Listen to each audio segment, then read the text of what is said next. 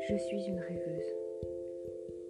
Je vis dans le monde des endormis, petit paradis qui n'existe que la nuit. En suivant le scintillement des étoiles, je m'envole comme un oiseau et parcours ce petit coin d'infini.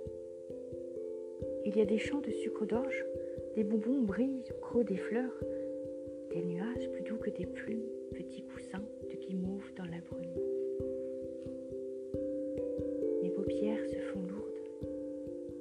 mes oreilles deviennent sourdes.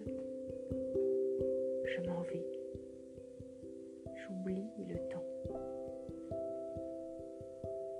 Je me suis réveillée aux aurores et je rêvais que je dormais encore, encore et encore quelques heures, pour retourner dans ce petit coin de bonheur. Le monde des endormis, petit coin de paradis qui n'existe et dans lequel je rêve à l'infini.